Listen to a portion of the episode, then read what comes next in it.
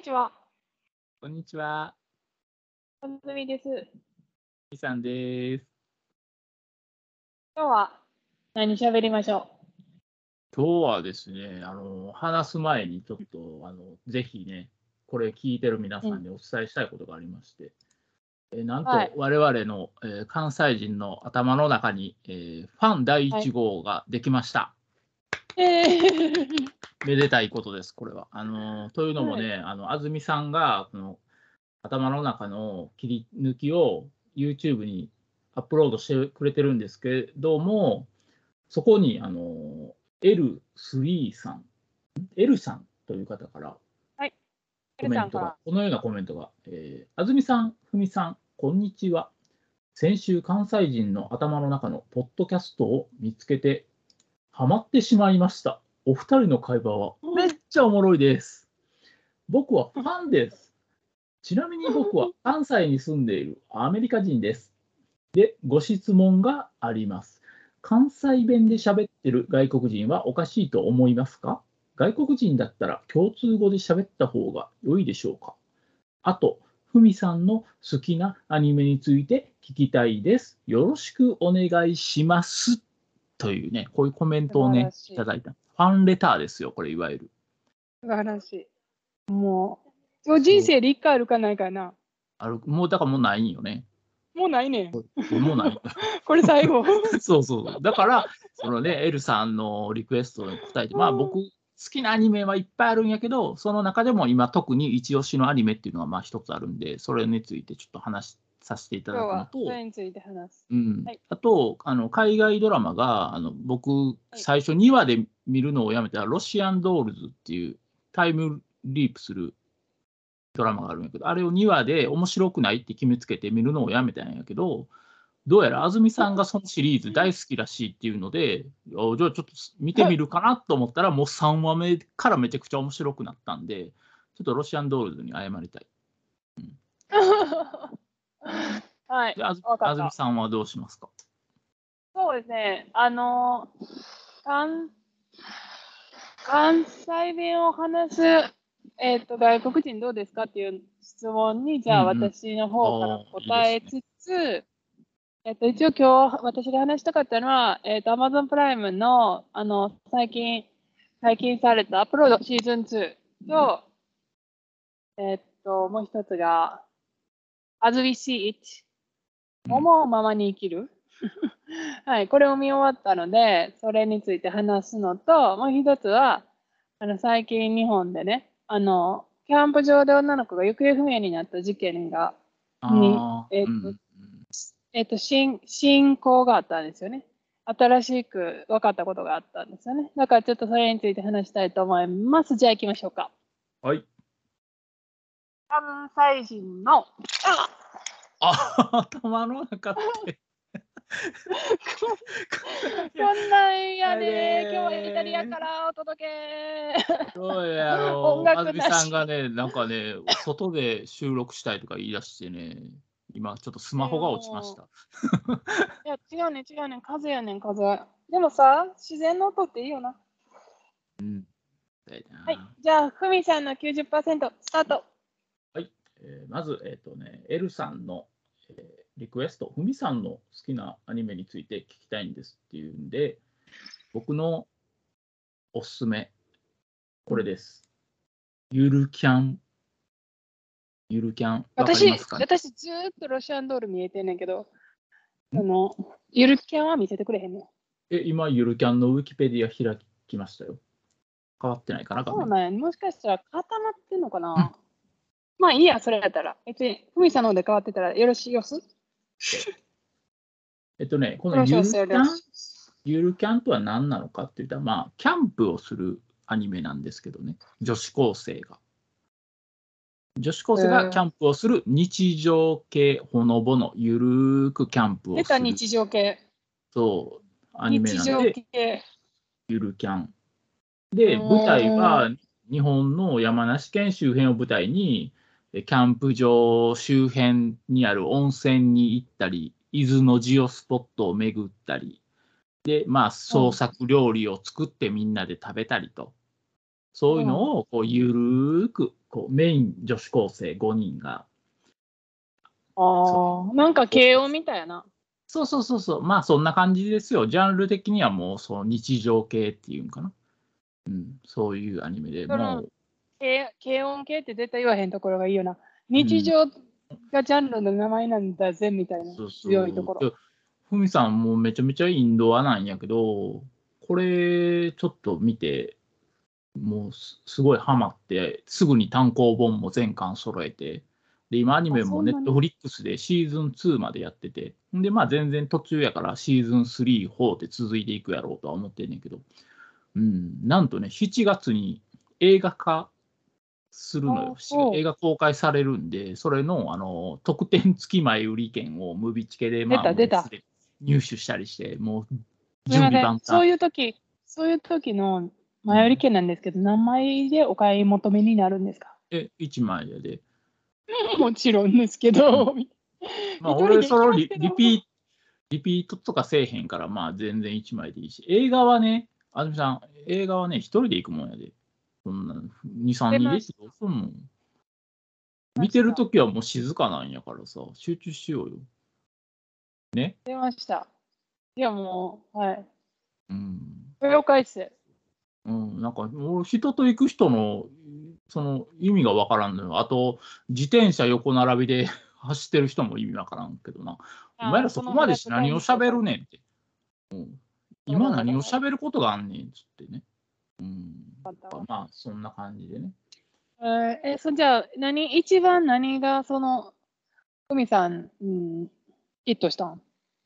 でやっぱりこの魅力はそのキャラクターかな？その、えーっとね、め主な登場人物はもう、大体5人なのよ。島凛っていう、えーソロキャンプが好きな女の子が、えー一人で富士山のふもとでキャンプをしているときに、鏡原なでしこっていう女の子と知り合うの。で、その子はなんか昼寝してたら夜になって家に帰られへんようになって、すごい困ってるところをこの島凛が助けたっていう感じやって。そしたらなんと2人は同じ高校やった。で、島凛に助けてもらった時にキャンプを一緒にして食べたカップヌードルが美味しかったんで、キャンプに興味を持ちました。で、その学校には、えー野外活動サークルっていうさ部活みたいなのがあったから、そこに行きました。そこにいたのは大垣千秋と犬山葵っていう2人、部員の2人。でうんその2人とも仲良くなって、そのの野外活動サークル、略してノクルに入部して、で、その3人で活動して、で、そこで、シマリンとシマリンの友達の斎藤恵奈っていうのとも友達になって5人でキャンプに行ったり、まあ、するっていう、そういうまあ展開ですね。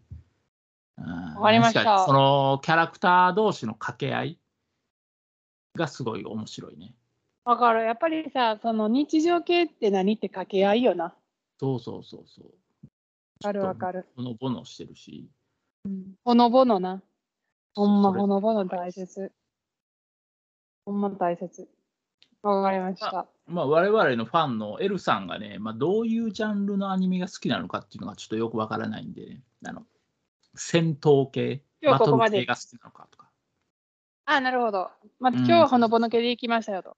そう。だからまあ、今度はね、また別のアニメを紹介できたらいいなと思っております。あ、なるほど。まもう一つじゃ止まりませんと。そうですね。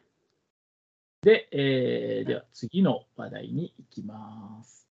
タラララタラララ。うちベル。ありがとう。えっとね、ネットフリックスの海外ドラマ、ロシアンドール謎のタイムループっていうドラマをうんね、俺は随分昔に見たの。うん。これどういう話かというと、え誕生日の日に、えーナディアっていう主人公の36歳の女の人が、えーうん。亡くなります。交通事故にあってね。うんそした、ら、その誕生日の日に戻戻るのよ、タイムリープ。それが繰り返されるの。で、それでその謎を解き明かすためのお話なんやけど、なんや、よくある話やんと思って。なんか、特にあ、れやなって、2話目で見るのをやめたの。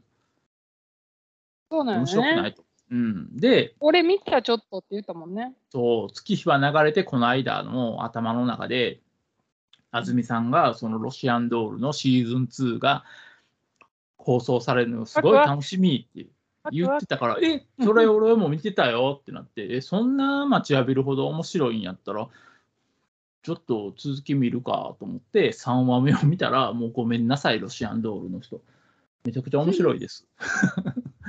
いや、まさかさ、他人のその人生に干渉できるとか思えへん、その干渉して話がこううん変わっていって、ほんでしかも同じようにタイムループを繰り返してる男の人と出会って、で、それで2人で、それななぜか、なぜこんなタイムループが繰り返されるのかっていうのをこう検証とかして、謎を突き詰めていくっていう、その展開がなんかすごい面白くて、本当申し訳ないことしたなと思って。いや、まあまあ、いや、よう戻ってくれたよ、戻ってくれた。私めっちゃ、あの、楽しみやわ。ふみさんが第一シーズン終わってなんていうか。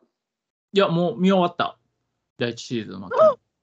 うん。なんかすごい、ね、ああいう感じで終わるとは思ってなかったけど、となるとシーズン2はどっちが目線で始まるんかなと思って。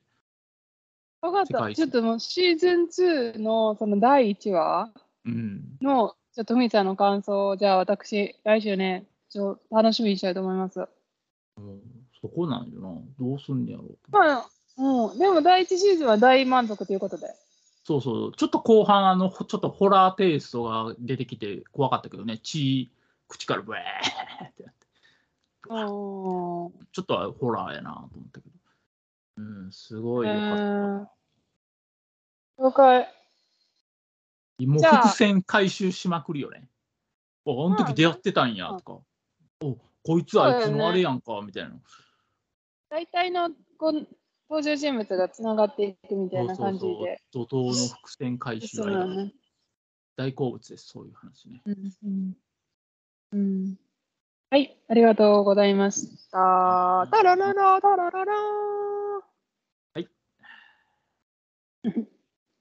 あのさ、これ、はい今、画面変わ変えられる？変えられへんのかな今変えましたもしかして。今変えました。今変えた？今さ、一回さ、シェアスクリーン止めてもいいだって、もう一回シェアし直してもらうことできる？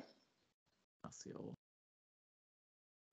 いいですよ。で、私、その間に喋っておきますけど、あの、先週ね、録音しようと思って断念したじゃないですか。うん。で、まあ、そのさ、理由がさ、この、イタリアに行かなあかん。ってなって、もう、なんか飛行機乗る前に録音できるかなと思ったらさ、結局もう飛行機すぐ始まってもったから、録音できなかったよ。うんうんうん。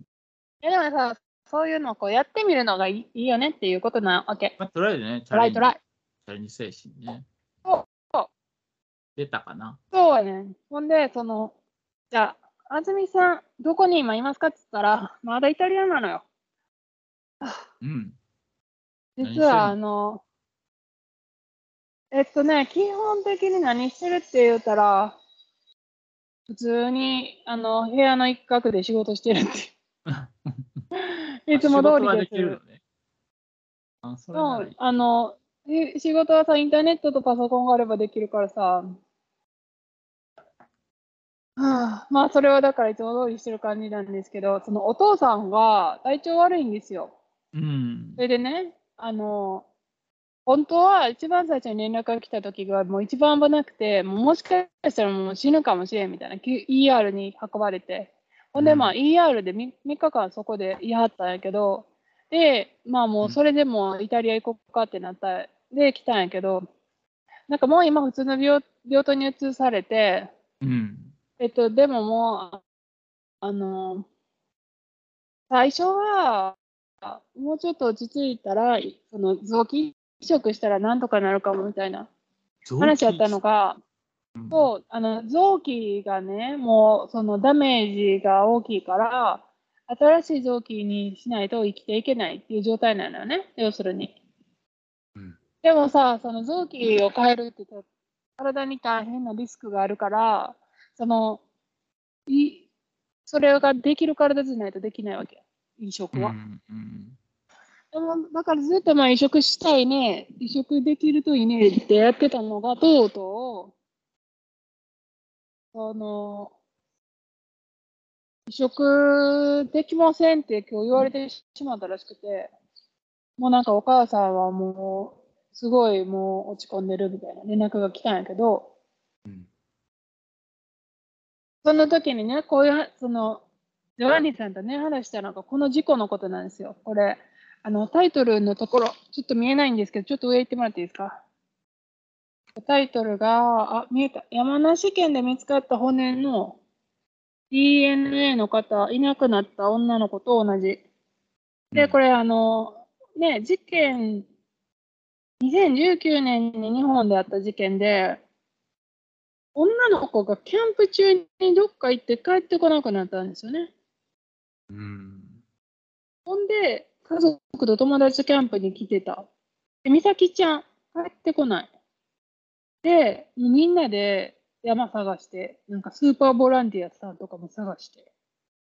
で、もうもしかしたらもう山にはいないんちゃうかみんなもうめっちゃ山探したから、もう山にはいないんちゃうか言って、もしかしたらそのキッドナップ、誘拐されたんちゃうか言われて、でも、とにかく生きててほしい。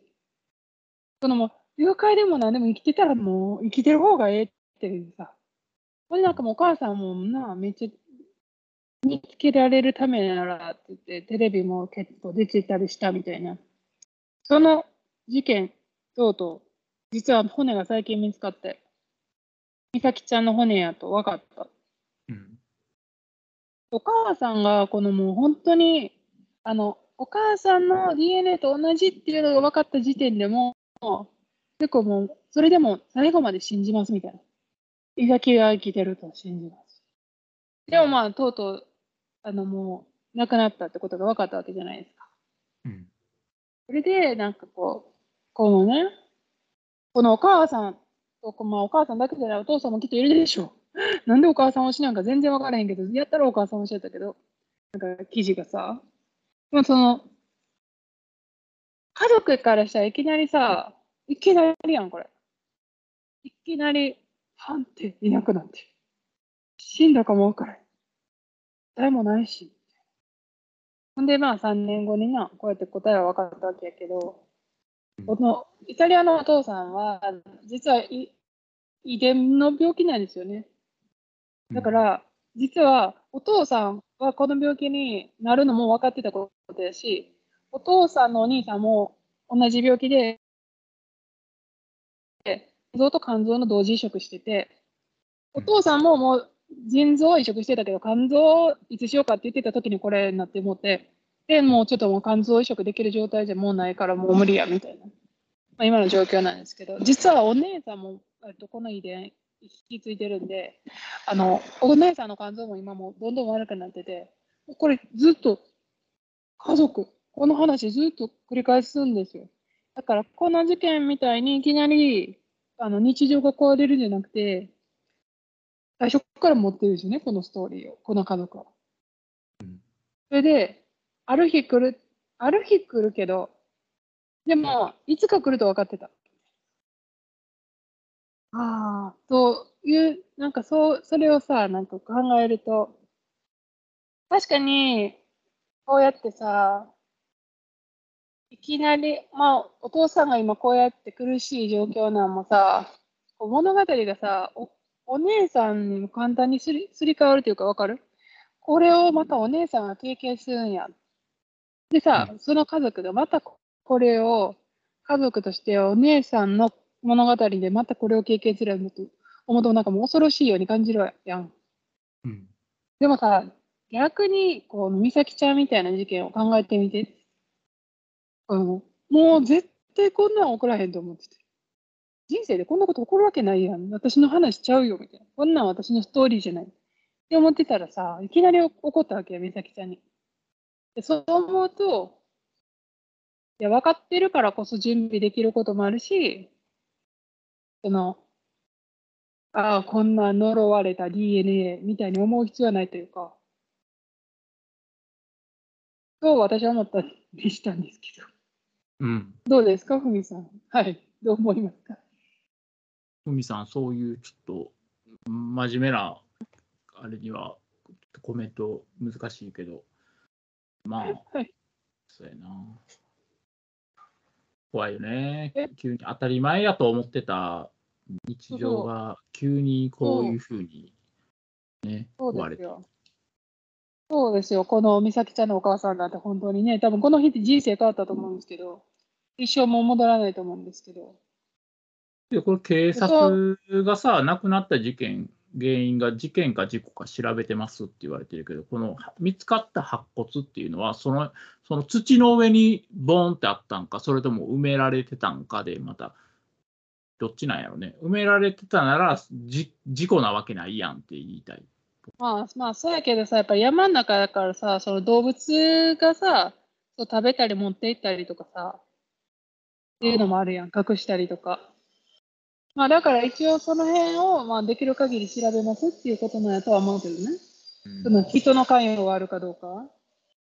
うん。まあ、い一応その究極的にやるやるべきことは、まあ、何かの事故なんだったのであれば、例えばすごい高いところが落ちたやったら、じゃあ高いところから落ちひんようにどうしなあかんのとか、そういうことを探すんやろうと思うけど、うん、なるほどな。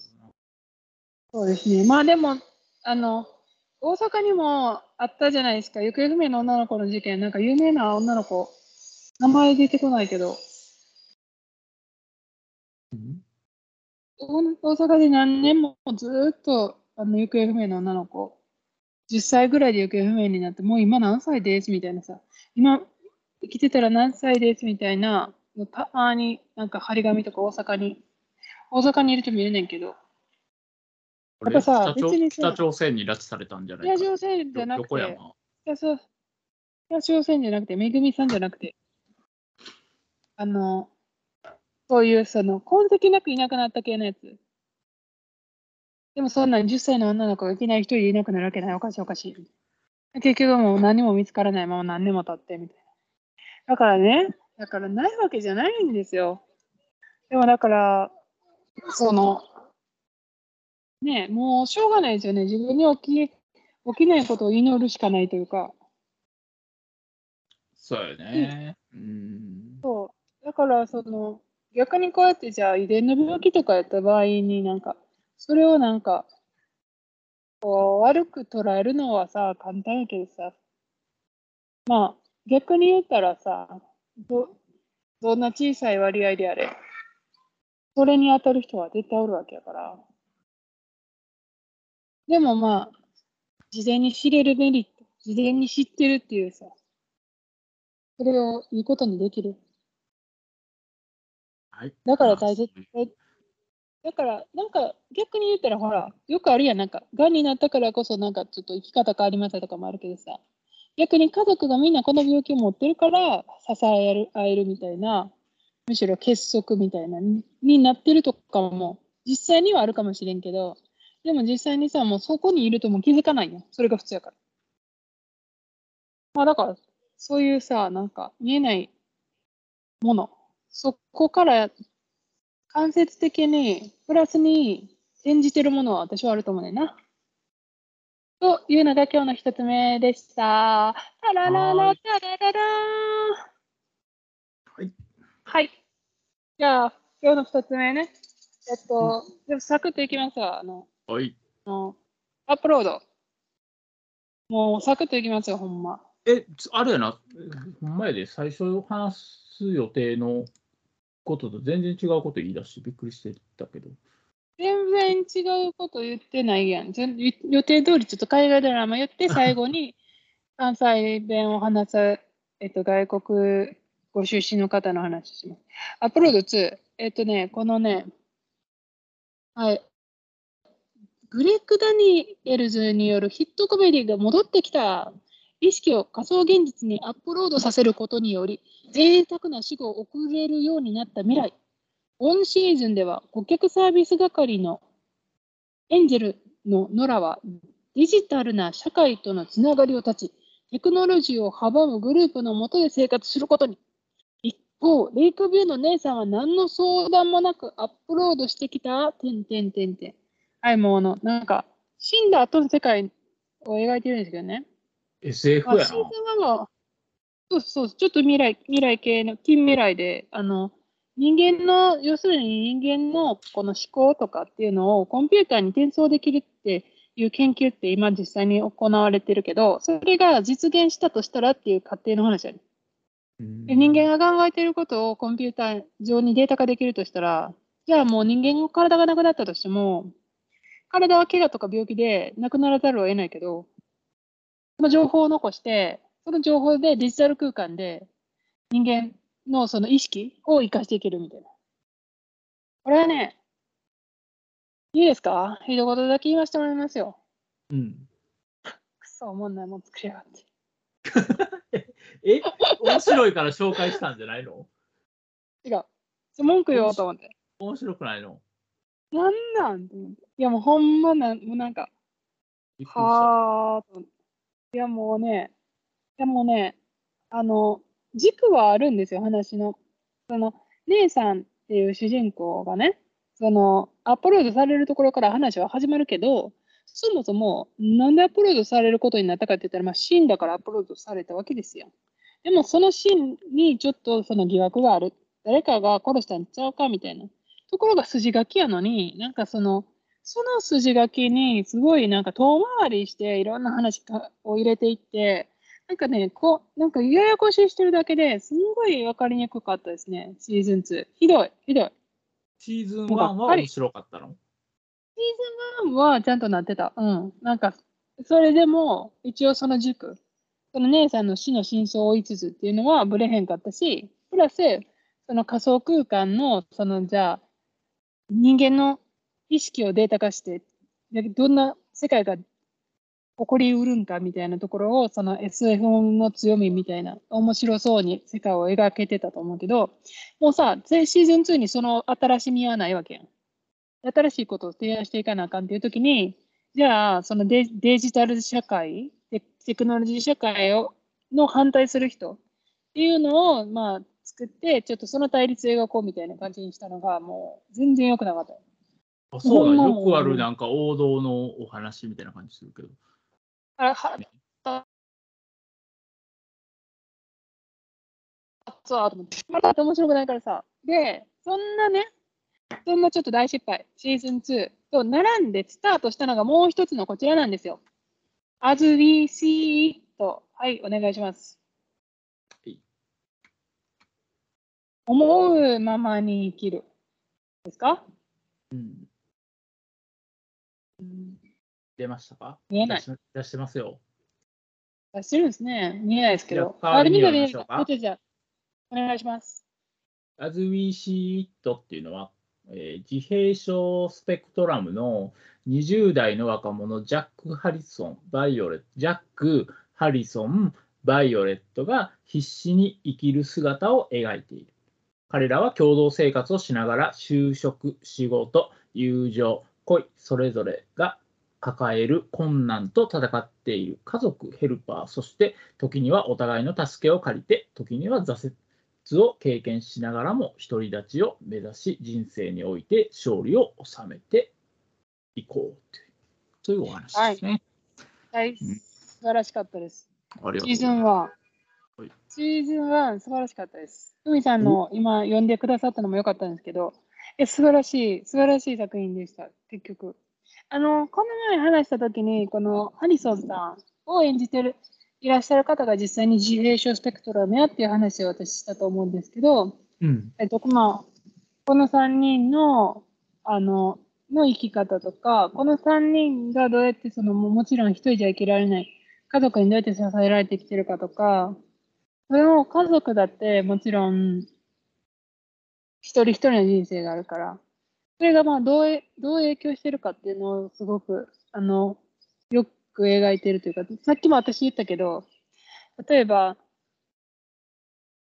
家族でそういう遺伝病を持ってるからこそ、家族の絆が強くなって、みんな思いやる気持ちがすごく強い家族が出来上がってるっていうのがさ、まあ、一つのさ、私から見たらいいところやと思うねんけど、こういうスペクトラムのその家族を持つことでさ、もちろん自分がサポートしなあかんと思うさ、仕事が増えるやん。でも実際にはすごくあのそそこから家族自体もたくさんのものを得てお互いに成長し合ってきてるみたいな描き方になっていてあのすごいねこのディレクターとかね本書いた人のねあの意図を感じましたね素晴らしい作品でしたうん。はいというわけでもうはいアップロード見ないでいいんで、As we see it はい。ぜひよかったら、こちら見てほしいなっていうのが、今日の2つ目。はい。タラララタラララーはい。はい。いいよ、あずみさん、順調に来てる。来てる。あのー最後にね、どうですか？もう、あの、画面は関西人の頭の中にしといてください。ふみさん、関西人の頭の中の画面、うん、も持ってる？持ってる？持ってないかな。まあいいや。その、関西人のさ、関西、じゃあ、ふみさんどう？関西弁喋ってる外国の方はお会いしたことある？リアルにはないけど、うん。まあ芸能人でああ、おる、それお、ったよな、芸確か。能人で関西弁喋ってていう人やつ関西弁喋ってるとどう思うの？どういう、どういう、ふみさん的にはどういう、えー、考えたことなかったけど、別に違和感はないかな。おかしいやんとも思わんし、けどまあ、すんなり受け入れてるってことは、い友好的な感情なんやろな。うんうんううん。ん、だから違和感なく受け入れられてるから、おかしいとは思わんし、いいと思うで、その、なんちゅうの、そそこの郷土に馴染んでるっていうのかな、その大阪に住んでるんやったら、そのね、大阪の文化に染まっていってくれてるってことやから、そうやんな。うん、喜ばしいことやと思う。なんか、あの、全然話違うように見えるかもしれんけど、あの、インターネットで、あの、こういう書き込みがあったわけ。あの、インド人って英語めっちゃ喋んねやんか。えインド人って、あの、元イギリスの植民地やし、学校でも、学校の授業は英語みたいな。その、英語、つまり同級生と英語で喋るシチュエーションもあるわけよ。でも、インドにいてたら、インド英語なわけよ。やっぱりさ、みんな、素地が一緒やん。あの、もともと母国語が一緒やから、その、母国語のインド語、インドの母国語の人が話す英語になるわけよね。だからインド英語なわけよ。でも、もちろんさ、その、海外に行って勉強したい人とかさ、イギリスに行きます、アメリカに行きますって帰ってくるわけ。そうすると、その人たち、その、まあ、向こうに馴染みたいと思うと、同じやんね。関西弁に馴染みたいと思う外国人として。向こうにも馴染みたいと思うと、あの、アメリカ英語をがっちり身につけて帰ってくる。ほんで、なんか、じゃあ、インドに帰ってきたのに、そいつがインド英語を喋らんと、アメリカ英語で喋りよる。なんやねんっていうコメントやったよね。うんうんうんうんうん。で、それって、なんか、それどう思います？みたいな。で、私はそれをそう考えたときに、まあ、そういうことか。なるほど。これは、つまり、どういうことかというと、私が、例えば東京とかに、こう、あの、上京して、で、10年ぶりにこう、大阪に帰ってきました。で、ふみさんに、完全に関西弁ゼロで、標準語で喋り倒すみたいな感じですね。つまり、失礼でしょ？確かにね。なんていうの？そう、もうなんかもうシャットダウンですよ。お前と関西弁なんか喋りませんっていう。喋られへんのじゃなくて喋りませんやん。でも、そこに生きる人がそこに話す言葉には意味があって、それは自分だけの言葉じゃなくて共有してる言葉やから、それを取りません。中に入りません。っていうのは、ものすごい拒否。それめっちゃやばい拒否ですねって思わずコメントしてんけど。あんな、大阪弁、大阪に帰ってきた友達が大阪弁喋らなかったらもう完全にもう、あんたとは友達しませんぐらいの勢いですよ、みたいな。というわけで、外国にからの人でもですね、関西弁を喋ろうとすることはすごく歓迎されると私は思います、すみさん。どうですか？うん、俺も同じ意見やで。そうだな。そので日本の文化をね、こうやっぱり好きでいてくれるっていうのは、やっぱ日本人として嬉しい限りよね。うん、そうよな。まあでもね、あの、もうそれなんですよ。どこの国の文化も素晴らしいのに、日本の文化素晴らしいって言ってくれるっていうのはありがたいことやなと謙虚に感謝ですよね。ほんまに。ほんま素晴らしいとやっ思います。ぱ俺が、ほら、あのースペインのカトリンちゃんが好きやから、スペインのことに興味を持ち始めてるっていうのと、やっぱ、ちょっと関係があるかもしれんな。ある？あると思う。だから俺はそのネットフリックスでロロシアンドールズの前には、あれよ、あのスペインの海外ドラマ、ど何やったかな。えスペインの海外ドラマか。ーエデンへようこそっていうのがスペインで。作られたドラマ、そうそううそう。これをちょっと見見始めた。うん。うん。だから、もうこ、このエデンへようこその登場人物全員可愛いもん。もうだから俺は、そのスペインの女性がだから好、きなんやろうなと思って。OK、分かった。悪い子、悪いけど、どん女性やったら大体可愛い言うて言うてそうやけど、まあ、ええわ。まあ、そこは突っ込もし、だから、ここで俺がもし20何何歳若ければ、多分スペインに行ってました。ああ、なるほどな。うんただ私は、海さんにはね、年齢どこ言わずに、えっ、と、5年後でも10年後でも一人でスペインに行ってほしいと思うよね。いけるよ、海さん。いいんかな？カトリンちゃんに会いに行って迷惑じゃないんかいや、カトリーヌちゃんにはに行けるわけないやん。一人で行っな。て。で、あの え？スペインに行ったらカトリンちゃんがおんねやろ？おんねんから。いや、おんねどこかに、この地球上にどこかにみんなおんねん。通訳してよで。も英語は喋れるみたいやから。いや、それアポイント取れたら、そら助けに行くわ、スペインまで。マジで？も取れたらやで。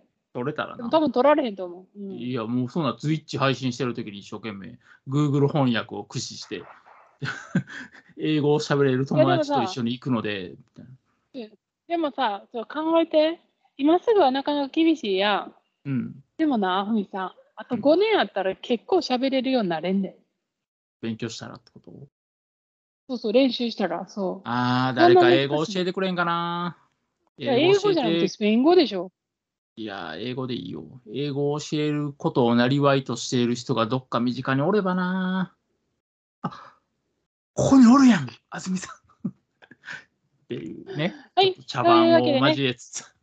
今日はどうも皆さんありがとうございました。しょうもないことでね、ほんとしょうもないギャグ、最後に入れるやつおりましたけど、サクッと無視していきましょう。一つ、ふみさん、気になっていることがあります。あの、さっき、何？海外ドラマ、えー、安住さんの海外ドラマね。アップロード？私、アップロード？を見た感想、クソおもんないもん作りやがってっていうのを、英語で言うとなんていうか知りたい。あ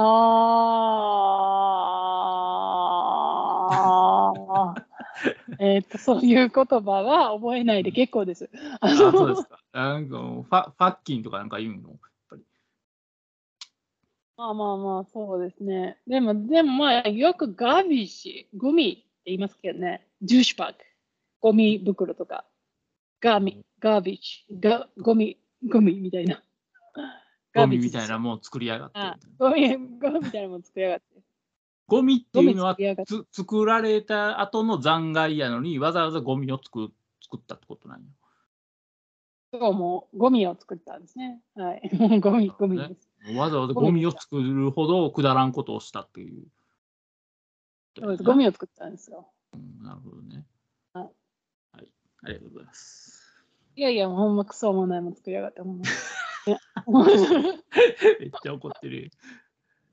でそういうわけで、えっとね、うん今回のあの頭の中はちょっと趣向を凝らしまして、えー安住さんが外に飛び出したっていうね、イタリアの青空の下で、ちょっとはい。よかったです。クソみたいなとか汚い言葉を使ってね、イタリアを汚したということで。いやいやいやいや。いい街ですよ、イタリア。はい。ほな、また来週も、私分からんけどね、イタリアにいるかどうか。え、またややりましょう。わかりました。また連絡しますわ。うん、はい。どうもどうも。じゃあ、じゃあ今日もこれで。また来週。それでは、さいなら。